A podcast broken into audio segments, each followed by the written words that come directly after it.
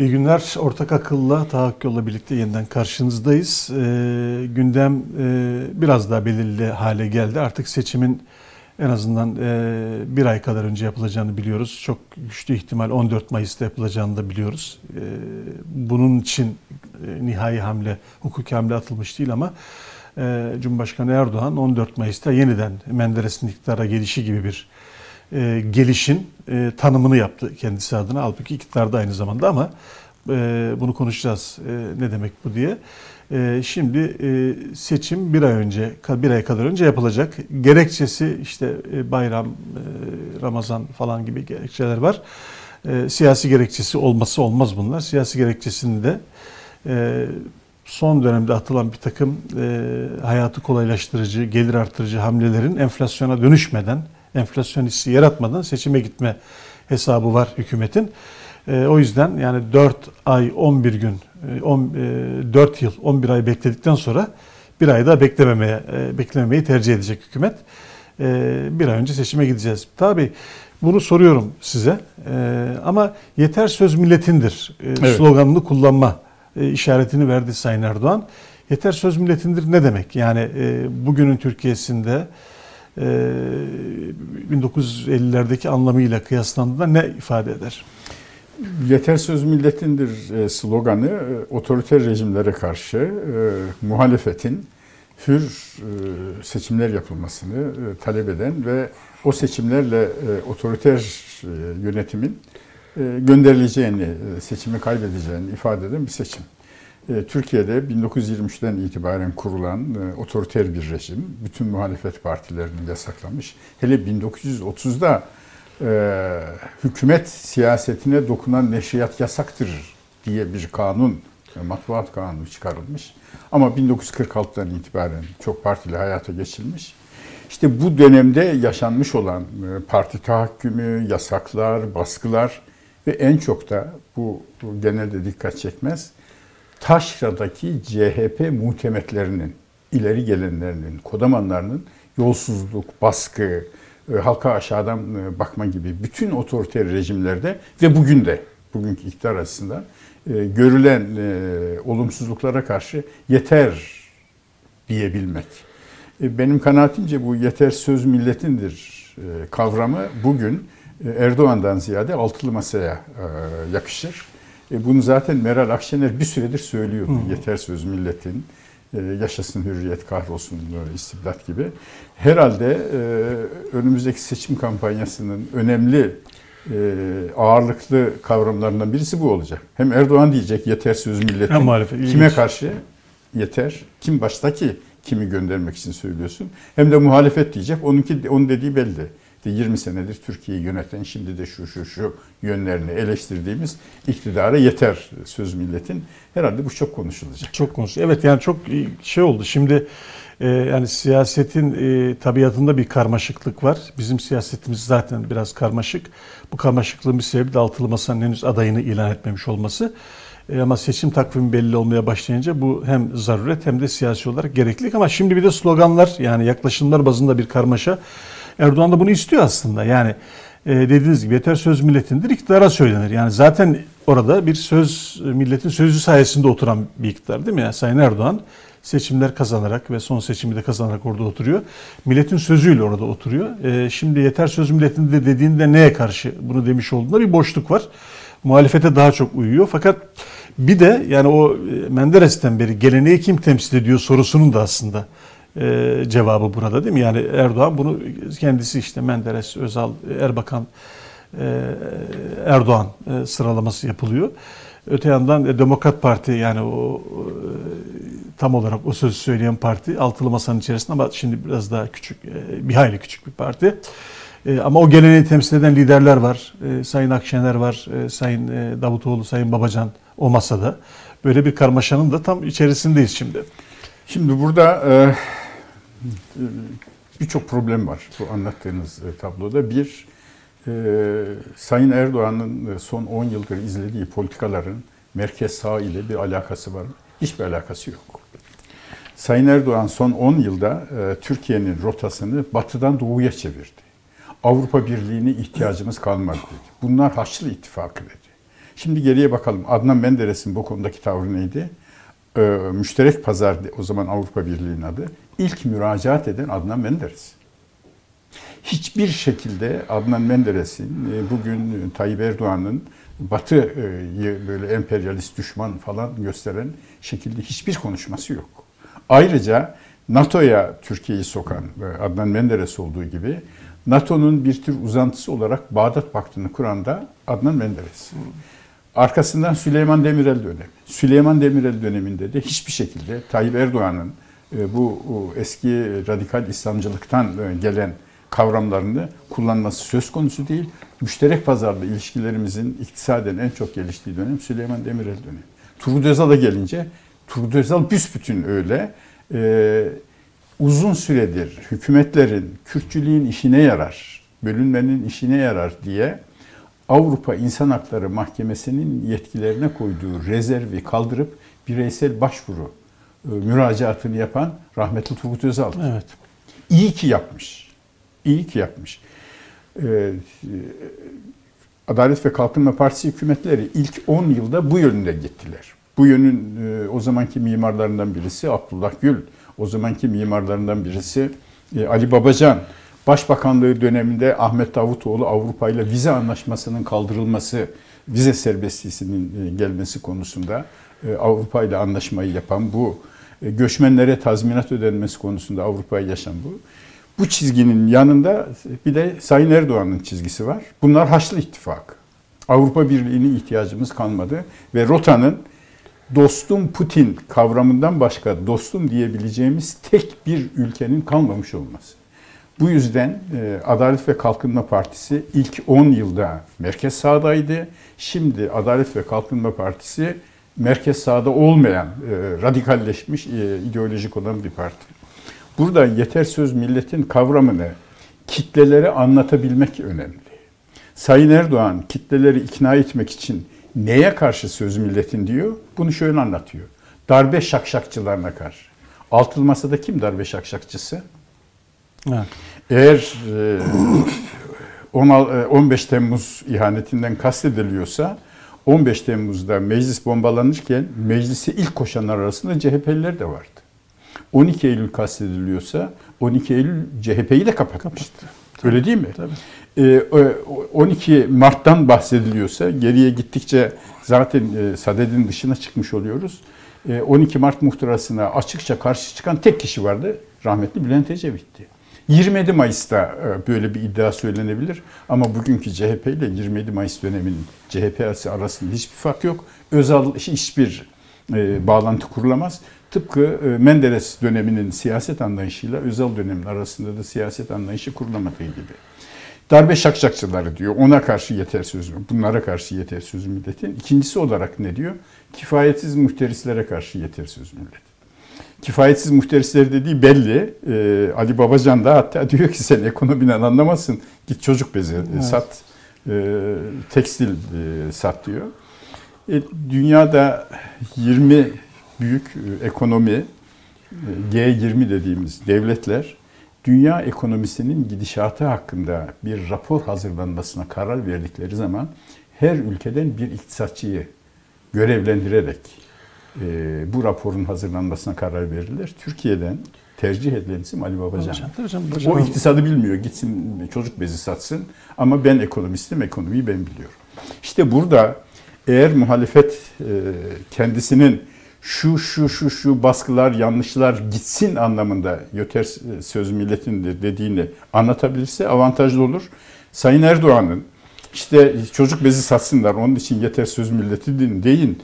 İşte darbeciler, darbe şakşakçılarına yeter söz milletin deyin e, izahının çok etkili olabileceği kanaatinde diyelim. Ancak nihayet propagandanın teknikleri, kuralları ayrı. Propaganda kitlelere ak e, olanı kara, kara olanı ak gösterebilmek gibi bir sihirbazlık da içerir. Tabii Sayın Erdoğan sanatı. şöyle bir avantajı kullanıyor burada. E, muhalefetin bir sloganı, bir e, vizyonu ve bir politik omurga yani politik söylem omurgası daha çok e, daha doğrusu oluşturamamasından bir istifade bu sözler söyleniyor. Tabii, yani tabii. sonuçta muhalefet ne diyor? Muhalefetin sloganı nedir? Muhalefet hangi hedefe e, yönelmiş durumda, hangi doğrultuda gidiyor, hangi kavramlarla yeni bir e, yönetim, yeni bir e, dönem vaat ediyor. Biz şunu bunu bilemiyoruz. Yani bunu e, nedense bu kadar kötü zamanları geçti Türkiye'nin 4,5 seneden fazla zamanı geçti başkanlık sisteminde. Biz bunu göremedik. E, ve e, çokça e, bu konuda e, toplantılar vesaireler olmasına rağmen daha çok teknik konularda bir metin e, hazırlıkları vesaireler oldu. Dolayısıyla e, propaganda üstünlüğü tamamen Sayın Erdoğan'a bırakılmış oldu. Öyle, öyle. Yani tamamen, Tamamen, bırakıldı. Dolayısıyla Erdoğan yeter söz milletindir diyebilir, tek yol devrim diyebilir. Yani hiç buna e, nitekim onu da dedi. Son olarak öyle dedi. Ha onu da dedi. Biz muhafazakar devrimciyiz. dedi. Yani hiç bu hiç hani ya ne demek tek yol devrim de mi sen diyeceksin derim. Yani ne var ki kim de, siz ne diyorsunuz? Ya siz bir şey demek diyorsa onu da derim. Ee, diyebilir. Yani bunlar Sayın Erdoğan'ın sadece bu hani propaganda e, sınırsız e, alan kullanımı ile ilgili değil. Aynı zamanda muhalefetin alan bırakmasıyla da ilgili bir şey. Bunu diyebilir. E, suçlanamaz yani Sayın Cumhurbaşkanı bu konuda suçlanamaz. Yani hangi malzeme işine yarayacaksa oradan yürüyecektir. Çelişkiler, tutarsızlıklar zaten epeydir. E, Sayın Erdoğan'a sorulamaz durumda. Yani çelişki, tutarsızlık yani ona bakarsanız az önce söylediğiniz e, Körfez ülkeleriyle en ağır kavgayı yapıp en hızlı dönüşün de e, den daha büyük çelişki olur mu? Yani gayet normal bir şekilde aman iyi yapıyor geldi iş en sonunda. Şimdi e, buradan şuraya e, geçelim. E, yani 14 Mayıs e, olacağını artık hemen hemen kesinleşmiş gördüğümüz e, seçim ne olur sorusu şu anda daha anlamlı. E, zaten e, herkesin merak ettiği konu buydu. Ve e, bu seçime giderken altılı masa bir takım işlerini tamamladı. Bir takım konularda geri kaldı e, söylediğimiz gibi. E, şimdi adayını belirlemek zorunda. Yani Erdoğan'ın seçim takvimine birebir uyma konusundaki kararlılığı değişmedi altılı masanın. Erdoğan nasıl bir plan yaparsa ona uyacaklar. Bunu da şöyle açıkladılar.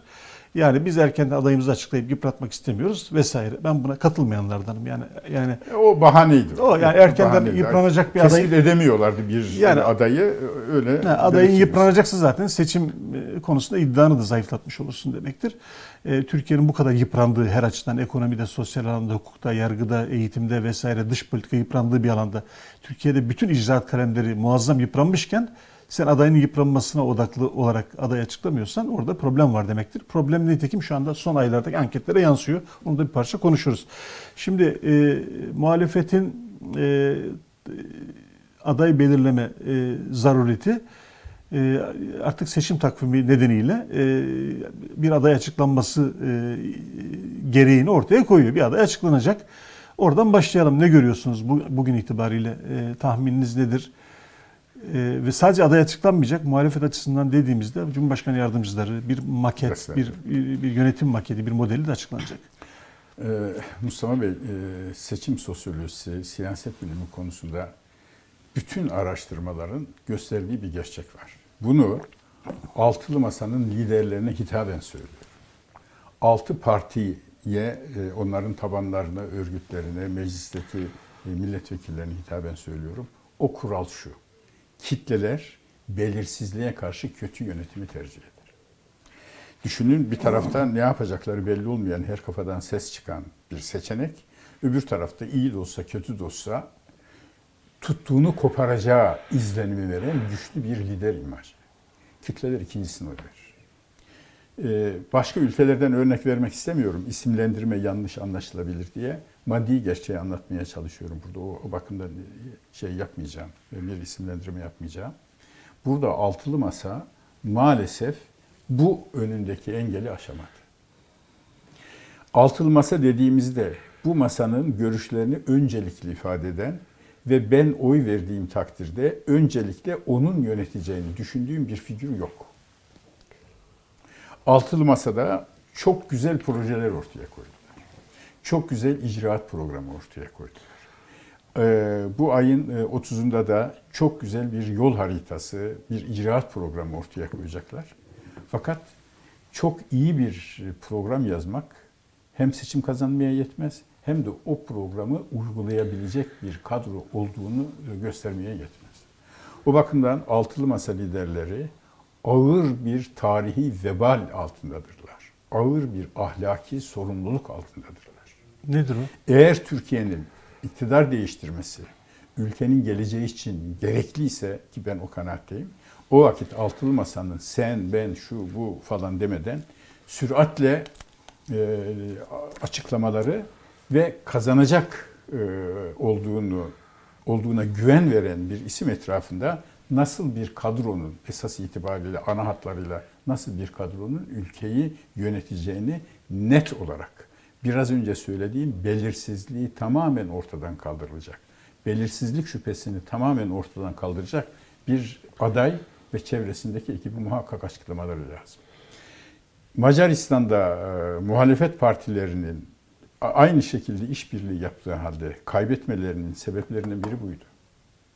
Macaristan'da artık Macar halkını da bıktırmış olan otoriter lider, popülist otoriter lider Urban'ın seçimleri kaybedeceğine dair birçok kamuoyu araştırması varken muhalefetin dağınıklık görüntüsü vermesi, Urban'ın ise e, ya iyi kötü idare eder bari ülkeyi kaosa götürmez görüntüsü vermesi kazanmasına yol açtı.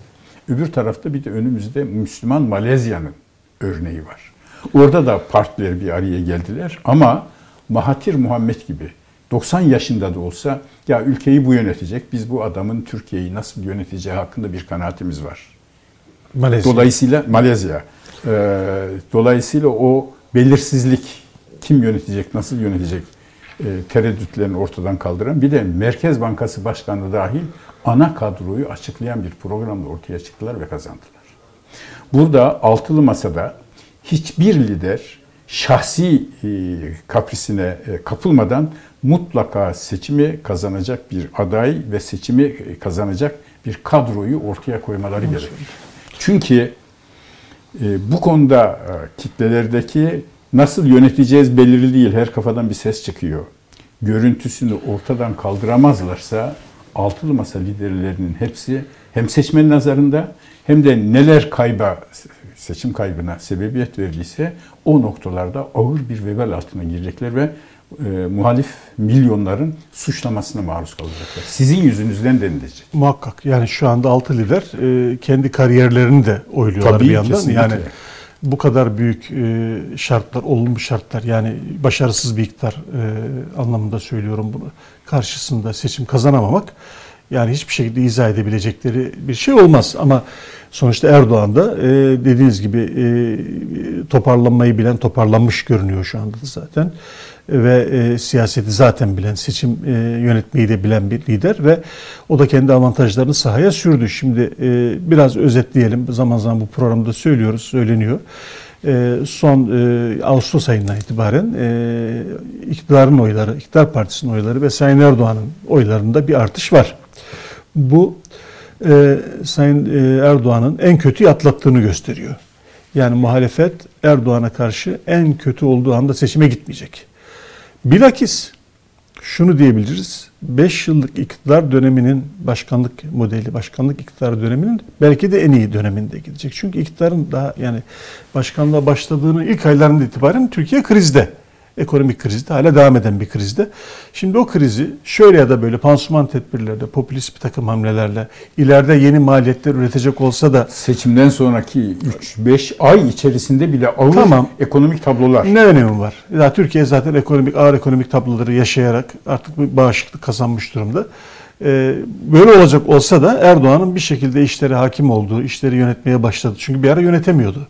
Yani unutmayalım ki Türkiye'de orman yangınlarına su sıkılamıyordu yani. O kadar sistem e, neredeyse e, felç hale gelmişti. Şimdi toparlanıyor. Mu- Muhalefet bir anlamda Erdoğan'a işleri toparlaması için büyük bir e, cömertçe bir süre verdi. Yani ne aday belirledi, ne politika belirledi, ne Erdoğan'ın altından halıyı çekmeye e, yani politik söylem anlamında halıyı çekmeye muvaffak olabildi ne de buna tevessül etti. Şimdi o zamanı muhalefet kaybetti. Ama bu süre zarfında muhalefet iyi bir şey yaptı kendi açısından. Altılı masayı ayakta tuttu ve altılı masayı sürdürüyor. Yani altı partinin bir arada olması çok değerli bir şey ve Erdoğan'ın şu anda yine aklının bir numaralı, aklındaki bir numaralı hedef o masayı dağıtmak. Yani bunu biliyoruz. Yani o da masa dağılmadan Erdoğan da rahat bir seçime gidemeyecek. İşin bir de bu tarafı var. Ama son aylarda Erdoğan'da bir artış var. Muhalefette e, bir e, yerinde sayma ve gerileme var. Artı Ekrem İmamoğlu meselesi de muhalefette bir uyanışa sebep olmuş görünmüyor. Ekrem İmamoğlu'ndan sonraki anketlerde de şu beklenir değil mi? Yani bu kadar ağır bir hukuk, hukuki hata e, antidemokratik bir girişimin cezalandırılması beklenir seçmen tarafından. Öyle değil çünkü muhalefet Ekrem İmamoğlu meselesini doğru okuyup ondan istifade etmek ya da onu politikaya dönüştürme konusunda e, yeterli olamadı. Ona rağmen Erdoğan yani Ekrem İmamoğlu meselesine rağmen Ekrem İmamoğlu'nu niye yasaklı hale getiriyor? Kendisine karşı kazanma ihtimali olduğunu gördüğü bir adamı diskalifiye, etmiş, diskalifiye ediyor. Ee, Sayın Erdoğan Ve bunlarla- yargıyı kullanmak suretiyle en güçlü rakibini mahkeme kararıyla İster, evet. tasfiye ediyor. Olay Ama budur. normalde bunun büyük infial ve sandık anketlere yansıması gerekirken şu anda yansımış durumdaydı. Çünkü muhalefet yani altılı masa e, tam olarak bunun altını çizmedi. Altılı masa hala kendi Evrakını... Hiçbirisi Meral Akşener'in sahip çıktığı kadar sahip Evet, çıkmıyor. evet. Meral Akşener'e kızıyorlardı ama şu anda Akşener'in haklı olduğu Haklı görüldü. çıktı görüldü. Yani o aslında Erdoğan'ın hamlesine daha yüksek bir hamleyle cevap verme imkanıydı. O hamle e, orada e, yeterince değerli siyasi bir şeye e, dönüştürülemedi. Şimdi e, bu tablo da e, evet Erdoğan bir takım avantajlar elde etmiş durumda. Muhalefetin tek avantajı masayı bir arada tutması ve yol haritası konusunda ki altı partinin anlaşması da değerli bir şey. Anlaştıklarını varsayıyoruz artık yani tam olarak ay sonunda açıklanacak ama e, muhalefetin artısı da bu. Şimdi muhalefetin artı koyabileceği ne var? Yani Erdoğan'ın artı koyabileceği şeyleri biliyoruz. Yeni popülist bir takım hamleler olabilir. Ee, başörtüsü anayasa oylamasını kullanabilir, kullanacak zaten. Şiddetli bir referanduma götürme arzusu var orada görüyorum. Yani iktidara yakın yazarlarda da var. Bu referanduma gitmeli diyorlar. Yani 400 olsa bile öyle onu demek istiyor ama 400 olduktan sonra gidemez. Gidemez. Onu götürmesi e, yanlış, e, ters tepebilir ama muhalefetin tek artısı ne şu anda? E, sizin de az önce e, diğer örne- ülkelerde örnek verdiğiniz şekliyle bir aday belirleyecek. Adayın yanına yardımcılarını koyacak. Onun etrafına belirli kurumların başına getirecek kişileri koyacak. Yani ben ülke, ülkeyi yönetmeye hazırım ve donanımlıyım ve kadrom da bu diyecek. Yani şu anda muhalefetin bu e, Erdoğan'ın son aylardaki anket ve kamuoyu araştırmalarındaki geri dönüşüne karşı verebileceği tek cevap hattı burası. Evet. Şimdi Mustafa Bey biraz önce başarısızlıktan bahsettiniz. Ee, Sayın Nurettin Nebati'nin, ben Sayın Nurettin Nebati'yi son derece ciddiye alıyorum ve çok dürüst konuşuyor. Söylediği bir şey var. 2023 hedeflerine ulaşıyoruz, 12 bin doları aşacağız.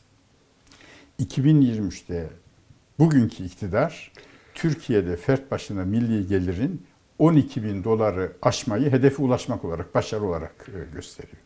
Bunun bir sebebi bu kur korumalı mevduatla falan e, TL'nin güçlendirilmiş olması onu bir kenara bırakıyorum. Ama 2011 yılında bu iktidar 2023 yılında 25 bin dolar e, kişi başına gelir seviyesine ulaşacağını vaat etmişti. Bu vaadi tutamanın ötesinde bir olay. 2011 yılında Avrupa Birliği ile piyasa ekonomisiyle liberal politikalarla 10 yıl içerisinde 25 bin dolara ulaşma hedefi düşünülebiliyordu. 25 olmazdı da 20 olurdu. Çok büyük gelişmeydi. Ee, Bir- halbuki İzin verin bir şey söyleyeyim. Buyurun. Hep söylüyorum tekrar tam söyleme zamanı geldi. O 25 olmaz 20 olurdu. Şu anda bütün dış faktörlerdeki olumsuzluğa rağmen hükümet yanlış politikalara sapmasaydı sabah 9 akşam 5 memur gibi çalışsaydı yine de bugün sütüye 17 karışmasaydı. yine de bugün 17 18 bin 17, dolar 18 rahat bin dolar olurdu. Yani olacak. o gidişat onu gösteriyordu. O gidişatı bozdular. Hah, o 12 bin dolara düştü. Bu Şu anda 10 bin doların altında. Hedef ha, 12 o bin dolar. Tabii çıkarsa o da o, orada dolar hesabı falan yani Yani çok doları, evet. konu, o ayrıntılara girmeyelim. İkinci olarak söylemek istediğim şu. Hükümet Türkiye'yi düşünülebilir 25 bin dolardan 12 bin doları ideal sayan bir seviyeye düşüren politikaların hiçbirisinden vazgeçmiş gözükmüyor. Evet. Avrupa Birliği politikaları, piyasa ekonomisi, Merkez Bankası bağımsızlığı, faizin piyasada serbest olarak belirlenmesi, Türkiye'yi ve dünyada bütün başarılı ekonomileri yükselten temeller bunlar. Hükümet bu dört konunun dördünde de 10 yıldır yaptığı hatada ısrarlı. Sayın Erdoğan ne diyor? Lider geri adım atmaz diyor. Hata İnadına yaptı- işte hata kabul Kanal İstanbul diyor. yapacağız. Bu zihniyet. İşte e, seçim sonuçlarında muhalefet başarısızlığa uğrarsa Türkiye bu yolda devam edecek bir. Daha önemlisi bugün e, piyasada görülen kısmi re- e, refahın işte bu para basma falan gibi popülist sebeplerinden başka bir faktörü daha var. İktisatçılar söylüyorlar. Rusya kendisine e, ödeyeceğimiz yaklaşık 20 milyar dolar civarında ifade edilen doğal gaz parasını almadı. Erteledi.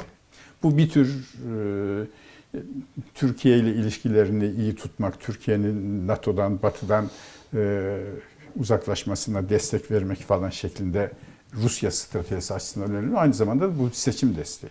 Fakat şu var. Önümüzdeki yıl Rusya'ya bugün almadığı 20 milyar doları Putin isteyeceği gibi gelecek sene kullanacağımız 20 milyar doları da 40 milyar dolara isteyecek. Hadi Tabii kalsın siz- altından bakalım. Siz seçimden sonrasını diyorsunuz. Seçim kazandıktan sonra bakarız. Yani bu kadar badireden çıktıktan sonra oradan da çıkarız. Yani zaten Türkiye'nin e, problemi e, günübirlik yaşamak, günü kurtarmak, pansuman tedbirler olmasaydı ekonomimiz bu halde olur mu? Biz bugün ekonomiyi böyle konuşur muyduk? Yani Türkiye 10 12 bin doları bir başarılı hedef olarak konuşur muydu? 12 bin dolar nedir? Dünya milli gelir ortalamasının bile altında. Tabii tabii. Yani dünyada bütün ülkelerin gelirlerini ikiye bölün. Yani toplayın. Dünya ortalamasının altında. Altında yani dünyanın e, şeyinde e, ikinci grubuna düşme, düşmeyi, bunu da bir başarı olarak sunmayı e, biz konuşur muyduk bugün? Yani ekonomimize böyle bir e, yanlışlar zinciriyle müdahale edilmemiş olsaydı. Şimdi e, seçim zamanı e, ve hani Türkiye'nin bugün seçim dönemi zaten geriye doğru atılan, yapılan birçok hamlenin seçimden sonraki maliyetini biliyoruz. Aşikar bu. Yani sadece kur korumalı mevduat, kur korumalı mevduat başlı başına bir maliyet. Öte yandan Bütçe açıkları, bütçe açıkları, Emisyon. e, yüksek faiz yani yüksek faiz yanlış harcamalar, yüksek faiz tarihi faiz bütçeleri, faiz e, ödeme rekorları kılıyoruz. Türkiye'nin dış borçlanmasının en yüksek seviyelerde, dünyanın en pahalı borçlanan ülkesiyiz. Öte yandan enflasyona gelir dayanmıyor. Enfla, e, asgari ücret artıyor. İki ay sonra düşünün ki yani şu anda yüksek bir artış yapıldı e, asgari ücrete E, ve bunun e, Haziran'a gitmesinin mümkün olmadığını iktidar gördüğü için Mayıs'ta seçim kararı Tabii. alıyor. Yani Haziran'da kötü durum ya ortaya belli çıkacak çünkü diye. Haziran'da enflasyon patlayacak o, o aşikar yani. E, bayram seyran meselesi değil bu yani tersi olsaydı ertelenir miydi seçim? Yani düşünün ki bu politikalar Haziran'da en mükemmel sonucu verecek olsaydı. Ha, hiçbir şey Yani Mayıs'a alınır mıydı seçim? Yani Tabii. bu aşikar. Şimdi e, burada artık e, biraz Orta Doğu usulü, biraz e, e, eski e, kafa siyaset gibi her ne derseniz deyin bir seçim e, süreci konuşuyoruz. Yani o yüzden de e, ekonomide, hukukta, yargıda, dış politika doğruların konuşmanın zamanı değil. Yani onları konuşanlar onları konuşurken iktidar at, alıp, atı alıp Üsküdar'ı geçiyor. E, hatta bir parça da geçti. E, Buna bakmak gerekir. Şimdi e, tamında burada e, altılı masanın e, siyasal dinamizminin eksikliğini ve hamle üstünlüğünün e, zayıflığını görüyoruz. Yani problem de şu anda o. Yani böyle bir tabloda e, bir sene önce yani iktidar muhalefetin neredeyse kesin kazandığını gö- görünen bir seçim şu anda belirsiz. Kim kazanacak Aynen. acaba? Foto finişe kalabilir miydi? E, belli ki burada muhalefetin büyük bir şeyi var. Zaafı. Ya cömertliği var, ya zaafı var ya hepsi birden. E, bunu Şöyle e, özetlenebilir. Doğru politikalar e, ve Türkiye'yi düze çıkaracak, e, dünyaca saygı görecek kadrolar muhalefette fakat etkin propaganda gücü ve karizmatik liderlik iktidarda. iktidarda. Halk hangisini seçecek Evet. bakalım. Peki e, Erdoğan 14 Mayıs'ta olduğunu anladığımız seçime giderken meclisi feshedebilir mi?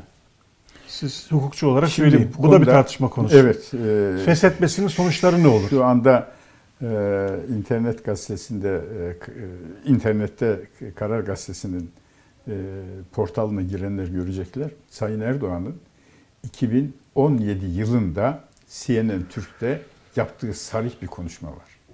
Cumhurbaşkanlığı, Cumhurbaşkanlığı hükümet sisteminde Cumhurbaşkanlığının meclisi fesih yetkisi yok diyor. Buradaki fesih tartışılabilir. Seçimleri yenilemek fesih midir, değil midir? Ee, o hukuki tartışmaya girmiyorum. Ama Cumhurbaşkanı Sayın Erdoğan devam ediyor. Cumhurbaşkanlığının seçimleri yenileme yetkisi de yok diyor. Hmm.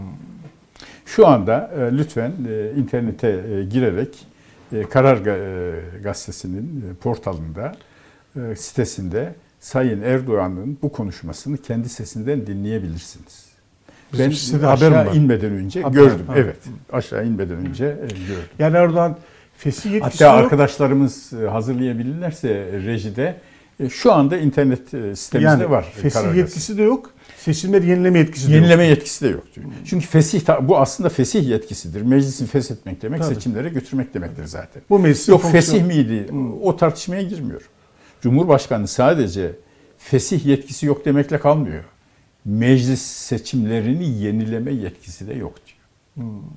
O gün Cumhurbaşkanı'na aşırı yetkiler veriliyor endişesini gidermek için nasıl asil yetki diyorsun? Cumhurbaşkanlığı meclisi fesih seçimleri yenileme yetkisi bile yok diye konuşan Sayın Erdoğan bugün meclisi yenileme yetkisi var diye konuşuyor.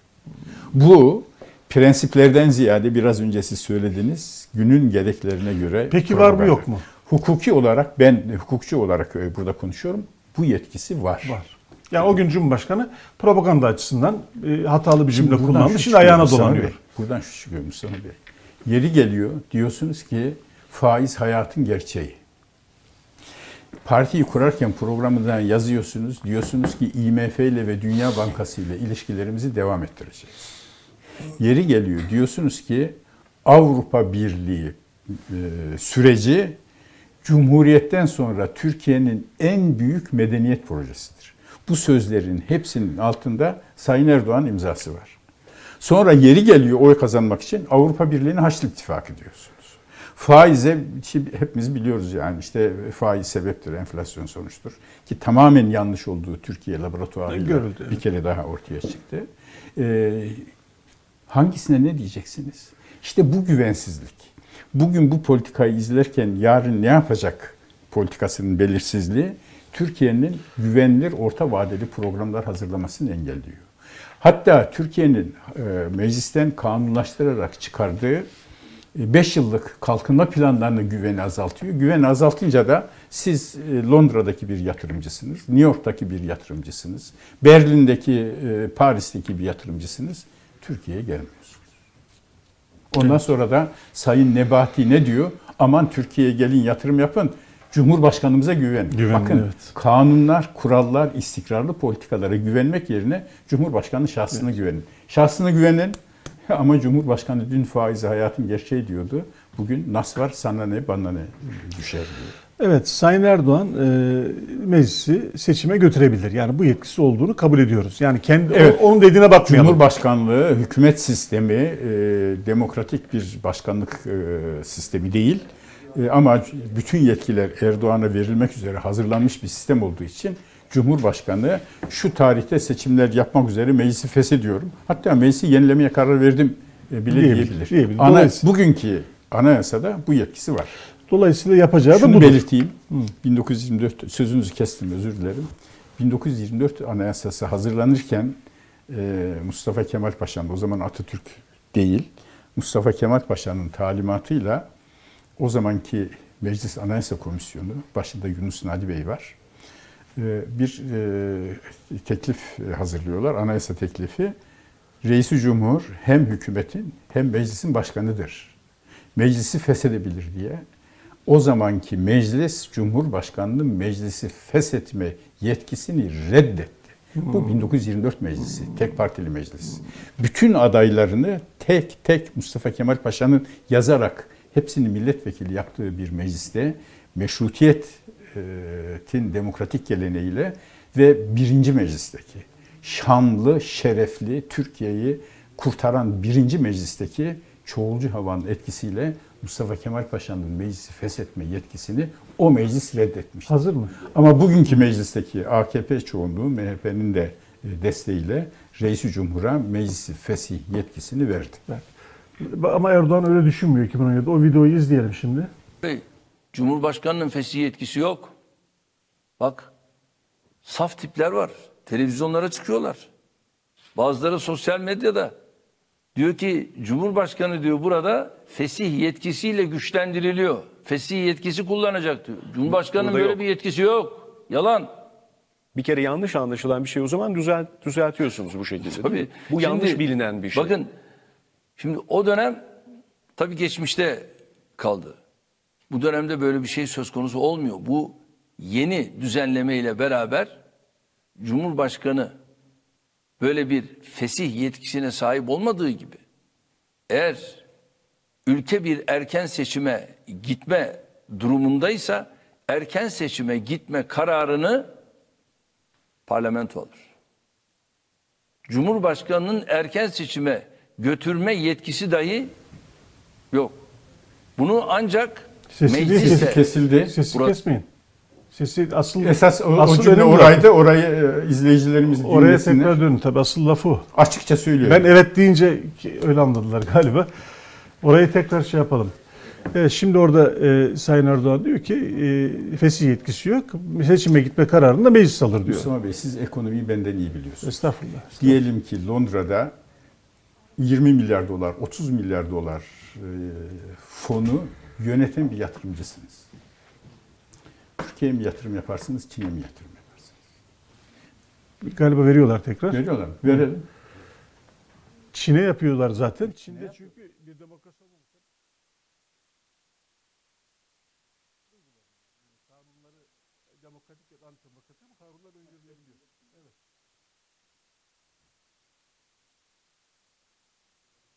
Sesi. Neyse arkadaş.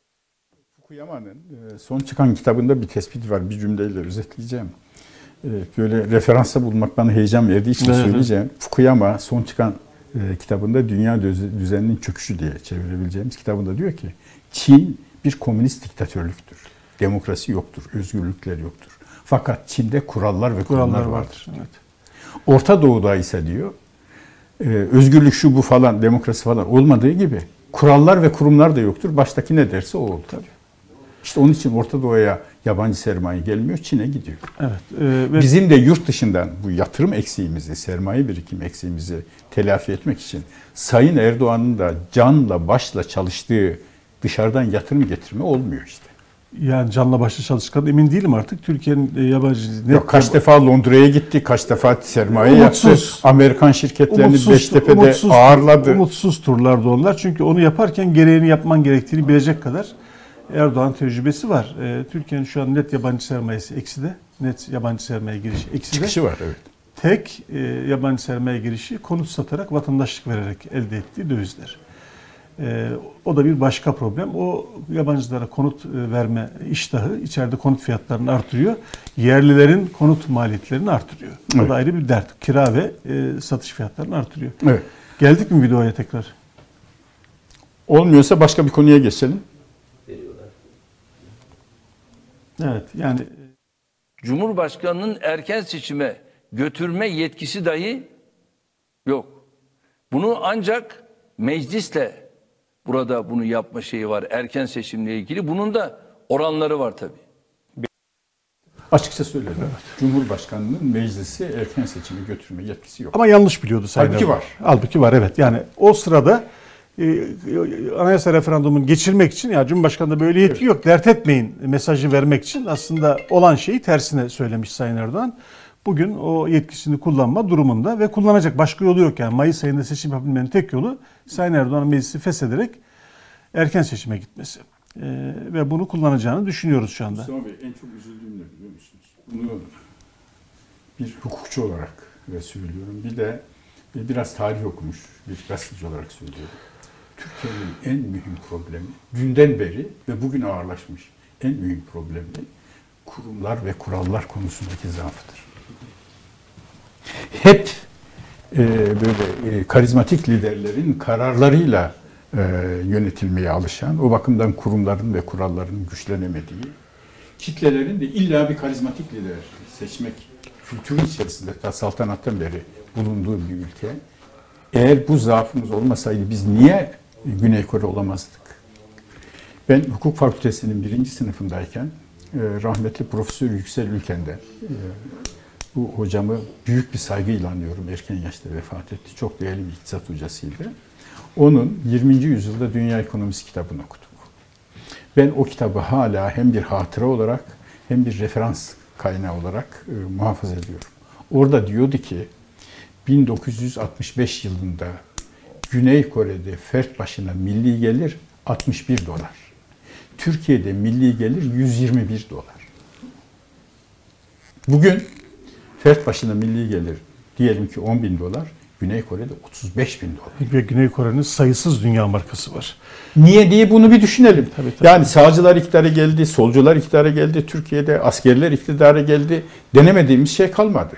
Padişahlık, halifelik e, o zaman Avrupa'nın gerisinde kaldık. Şimdi de zaten Avrupa'nın gerisinde, e, Güney Kore'nin gerisinde kaldık. Ya bir düşünelim. Bu vatan bizim, bu bayrak bizim. Yurt dışına gideceksek bu pasaport bizim. Bu ekmek, e, bu bahçe, bu tarla, bu gıda bizim, bu çocuklar bizim. Bir düşünelim. Güney Kore'nin yaptığını niye yapamadı? Tabii. İşte bunun temelinde rasyonalizasyonla kurumlar ve kurallar problemi. E, şimdi e, min gayri haddin siz referans verince ben de e, Şevket Pamuk'un Türkiye'nin 200 yıllık iktisat tarihi girişinde e, aslında Aa, çok, çok güzel. sarsıcı bir tespit ve cümle var.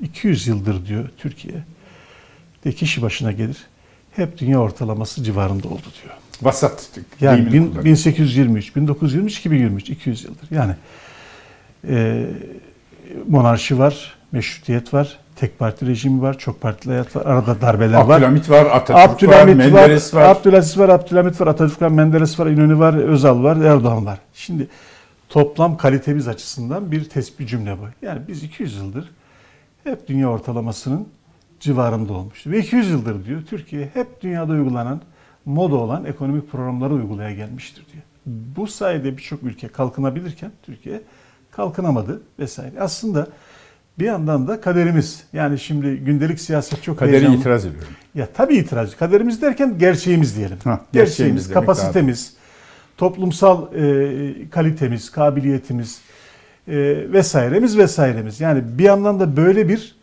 gerçeklik e, etrafında dönen tarihimiz var. Atıp tutuyoruz dünya bizden sorulur bilmem ne yapar adamı biz fena yaparız diyoruz da. Almanlar bizi kıskanıyor. Yani ürettiğimiz refah insanımıza 200 yıldır 200 bölü 25 8 kuşak ediyor değil mi? 8 kuşaktır insanımıza verdiğimiz e, yüksek hayat standartının e, atıp tutmakla hiçbir alakası olmadığını görüyoruz. E, şimdi de öyle. Şu anda ha Türkiye mesela Erdoğan hükümetlerinin ilk 10 yılında bunu aştı. Aştı. Dünya ortalamasının üzerine çıktı. Neyle açtı diye Ha, sormak lazım. İşte neyle açtığını sorduğun Ha. zaman e, eski Türkiye yani Erdoğan döneminde olsa bir eski Türkiye özlemcisi oluyorsun vesaire. Şimdi bunu konuşmak şimdi bu seçimde çok duyacağız bunu. Yani vesayetçiler, darbe özlemcileri, dış güçlerin maşaları, cartları, curtları falan bir sürü söylem duyacağız. İşte darbe şakşakçılarına karşı yetersiz Evet. milletin diyor yani. Aslında böyle bir gerçeğimiz var. Yani bu gerçeğin e, tartışmanın yeri şu anda bu program değil ama böyle de bir e, tarihsel bir şey içerisindeyiz. E, Evet. Sürecin bir parçasıyız bunu da bilelim. Yani ikinci, üçüncü yüzyıla giriyoruz artık. Şevket Pamuk kitabını yenilediği zaman Allah yüzünü bir versin. E, Üçüncü yüzyılda kim bilir yani üçüncü yüzyılın başında kim bilir ne der ama e, 200 yıldır böyleyiz. Yani 200 yıldır aslında Çok- bir şey bir cendereyi kıramadık. Çok iyi hatırlattınız. Ee, Şevket Pamuk dünyada referans gösterilen, e, dünya üniversitelerinde ders vermeye davet edilen çok saygın bir e, iktisat tarihçisi. Aynı zamanda ekonomi sadece tarihini yazan birisi değil. Ee, bir bilgisayarda para trendlerinin grafiklerini çıkaran, Osmanlı dönemindeki para trendlerinin grafiklerini çıkaran, kitabına koyan çok değerli bir iktisatçı. Onun İş Bankası yayınlarından çıkmış olan Türkiye'nin 200 yıllık iktisat tarihi kitabını lütfen not alın ve mutlaka okuyun. Tabii. Şevket Pamuk, Türkiye İş Bankası yayınları, Türkiye'nin 200 yıllık iktisat tarihi. Lütfen okuyun. Evet. Yani biraz böyle duygularımızla, sevdalarımızla, öfkelerimizle değil, okuyarak zihnimize yerleştirdiğimiz bilgilerle düşünün. Bir de neye göre başarı, neye göre başarısızlığı Evet. anlamak Hani istiyorsan bakalım. başka bir şeye bakman gerekir. Yani bu şu anda böyle. Türkiye'nin e, ne diyoruz? Geçmişte Türkiye'nin başına bir şey şey geldi. İşte 15 Temmuz oldu hakikaten. İşte pandemi oldu, savaş oldu. Aynı zamanda bir sürü fırsatlar da oldu. Yani, Tabii, tabii. yani pandemi ve savaş e, bütün ülkeler için geçerli. Yani onlar bir takım bedel ödüyorlar. Birçok ülke de bundan yararlanıyor. Yani bir sürü başka fırsat oldu. AK Parti iktidara geldi. Dünyadaki dolaşım 1 trilyon dolardı para dolaşımı. Şimdi 8 trilyon dolar, 9 trilyon dolara çıktı. Para kaynıyor. Sayın yani Erdoğan bundan yararlanamamak suç olmuyor. E, Bir takım uluslararası problemler. Efendim Boğaz Köprüsü iki taneydi, bak üç tane yaptık. Ee, İstanbul e, Atatürk Havalimanı ne kadar işte küçük düşüydü buydu ki çok tartışmalı, yanlış bu ifade. Ee, ama koskoca bir İstanbul Havalimanı yaptık. Ama dediğiniz gibi dünya nereden nereye geldi? Şu neye göre önemli. yapıyoruz? Neye göre? 1 trilyon dolardı dediniz AK Parti'nin e, 800 milyar dolardı hatta. 800 milyar dolardı. O zaman Türkiye Sayın Erdoğan'ın verdiği rakam 120 milyar dolar Türkiye yatırım sermayesi geldi. 220 milyar dolar ilk 15 yılda. 220 Tamam, milyar 220 dolar. 220 milyar dolar. 1 trilyonun yuvarlak hesap söyleyelim. 1 trilyonun içerisinden biz o zamanki doğru politikalarla 220 milyar dolar yatırım Tabii getirdik. yıllara sarıyor. Her yılı bir trilyon Toplam saymak yıl lazım. olarak söylüyorum. Bugün 8 trilyon dolar dünyada dolaşan para Ve var. eksideyiz. Yatırım gidecek ve eksideyiz. Yatırım kaybediyoruz. Gelmiş olan gidiyor. Evet. E ondan sonra işte Malazgirtler, Çang, zaferler, şunlar bunlar. Su vaktimiz azalıyor tabii. Ee, Sayın- Erdoğan'la Davutoğlu. Evet Erdoğan'la Davut. Şimdi e, Davut, e, Sayın Erdoğan dün grup toplantısı hem Davutoğlu'na hem e, diğer liderlere de hem Babacan'a falan laf etti ama en çok sansasyon Davutoğlu işinde koptu. Bir arkadaşımla beraber dinliyorduk dedi ki ben dedi Sayın Erdoğan'ın dedi şehir üniversitesini kapatmasını unutturmak isteyeceğini, hatırlatmak istemeyeceğini zannediyordum ve bilakis bundan yeniden bir e, siyasi fayda peşinde koş şok şok oldum dedi. Yani böyle bir hata yapmışsanız ki büyük bir hataydı üniversiteyi kapatmak yani sudan bahanelerle kapatmak. Kapatıldı şehir üniversitesi. Türkiye'nin en değerli okullarından bir tanesi. en değerli üniversitelerinden biri. iyi hocaların olduğu bir yerde, hızla büyümüş, marka olmuş bir yerde. Orayı bir kalemde kapattılar. E, bunu unutturmasını beklerdim diyor. Bilakis döndü ve bundan yeniden övündü. Yani burada yolsuzluklar falan filan yapıldı dedi. Davutoğlu'na cevap verdi. Siz devam edin. Şimdi şehir üniversitesi e, deyince şunu muhakkak hatırlatmak isterim. Türkiye'nin dünyada yüz akı olan sosyolog Şerif Mardin'in son ders verdiği üniversite şehir üniversitesiydi. Şerif Mardin'in ders verdiği bir üniversiteyi kapatmak bu iktidar için yeterli ayıptır. İkincisi bu iktidarın haklı olarak Cumhurbaşkanı Kemal Karpat'ın kütüphanesini Oraya bağışladı. geleceğim. Ee, oraya geleceğim. Ee, Mehmet Genç dünyada hakikaten Türkiye iktisat tarihi denince akla gelen birkaç isimden biri. Mehmet Genç'in son olarak ders verdiği üniversite Türkiye Şehir Üniversitesi'ydi. Deniz Akarlı, Tanzimat'tan sonraki Türk tarihi konusunda en ciddi araştırmaları yapan ve yazıları dünya literatürüne geçen, bulduğu belgeler dünya literatürüne geçen saygın bir tarihçinin son ders verdiği yer İstanbul Şehir Üniversitesi'ydi. Kemal Karpat'ın Kemal Karpat gibi Amerikan üniversitelerinde ders veren, dünya üniversitelerinde ders vermesi için davet edilen muhterem bir hocamızın bütün belgelerini ve e, kitaplığını bağışladığı üniversite şehir üniversitesi. Kapattınız mı? Ne yapabilirdiniz? E, madem e, mülkiyet devri konusunda, tahsis devir konusunda tartışma var biliyorsunuz. Teknik ayrıntıya girmeyeceğim. Şehir üniversitesi teklifte bulundu. Bunu bir ödeme planına. Tabii canım. Ücretli Herkese yapıldığı Onu gibi. bile reddettiler. Herkese Herkese, yap- yaptığınız gibi. gibi. Şirketlere yaptığınız gibi. Şirketlere yaptığınız e, borcun yapılandırılarak ödenmesini şehir üniversitesine yapmadınız. Şimdi e, Sayın Erdoğan buradan hareketle Davutoğlu'na yolsuzluk ithamında bulunuyor. Yani evet Davutoğlu'nu biz de eleştiriyoruz zaman zaman. Eleştirilmek zorunda liderler, politikacılar. Tabii. Ama herhalde söylenebil- söylenemeyecek tek şey varsa yolsuzluk ve bu konulardaki hassasiyettir. Yani e, hayatı bunu- Davutoğlu'nun başbakanlıktan uzaklaştırılmasının Evet, sebebi evet. yolsuzlukla mücadeleye Evet kalkması. yani mal beyanları talebi oldu e, ve bunun etik kurul oluşturdu. Kendi partisi içinde bir şeyler yaptı ve sen böyle gidersen il, ilçe başkanı bulunmaz partide diye mukabele gördü. Yani en hassas olduğu konudan e, Erdoğan dediğiniz gibi propaganda üstünlüğüne de belki güvenerek e, hücuma ediyor. E, Davutoğlu'na bir cevap verdi. Gel yüzleşelim. Oturalım konuşalım madem Mustafa Bey, iddialısın. Sayın. Erdoğan'ın e, Davutoğlu'nu e, usulsüzlükle, yolsuzlukla e, suçlayan bu konuşmasını Türkiye'de bütün kanallar yayınladı değil mi? Davutoğlu'nun konuşmasını propaganda sadece sosyal medyada Evet, propaganda üstünlüğü bu işte. Evet. Ee, umarız e, yani seçime girilmeden aslında girildi de e, o şu anda oluşan bu sert atmosfer seçim e, döneminde tahammül edilebilir bir seviyede kalır.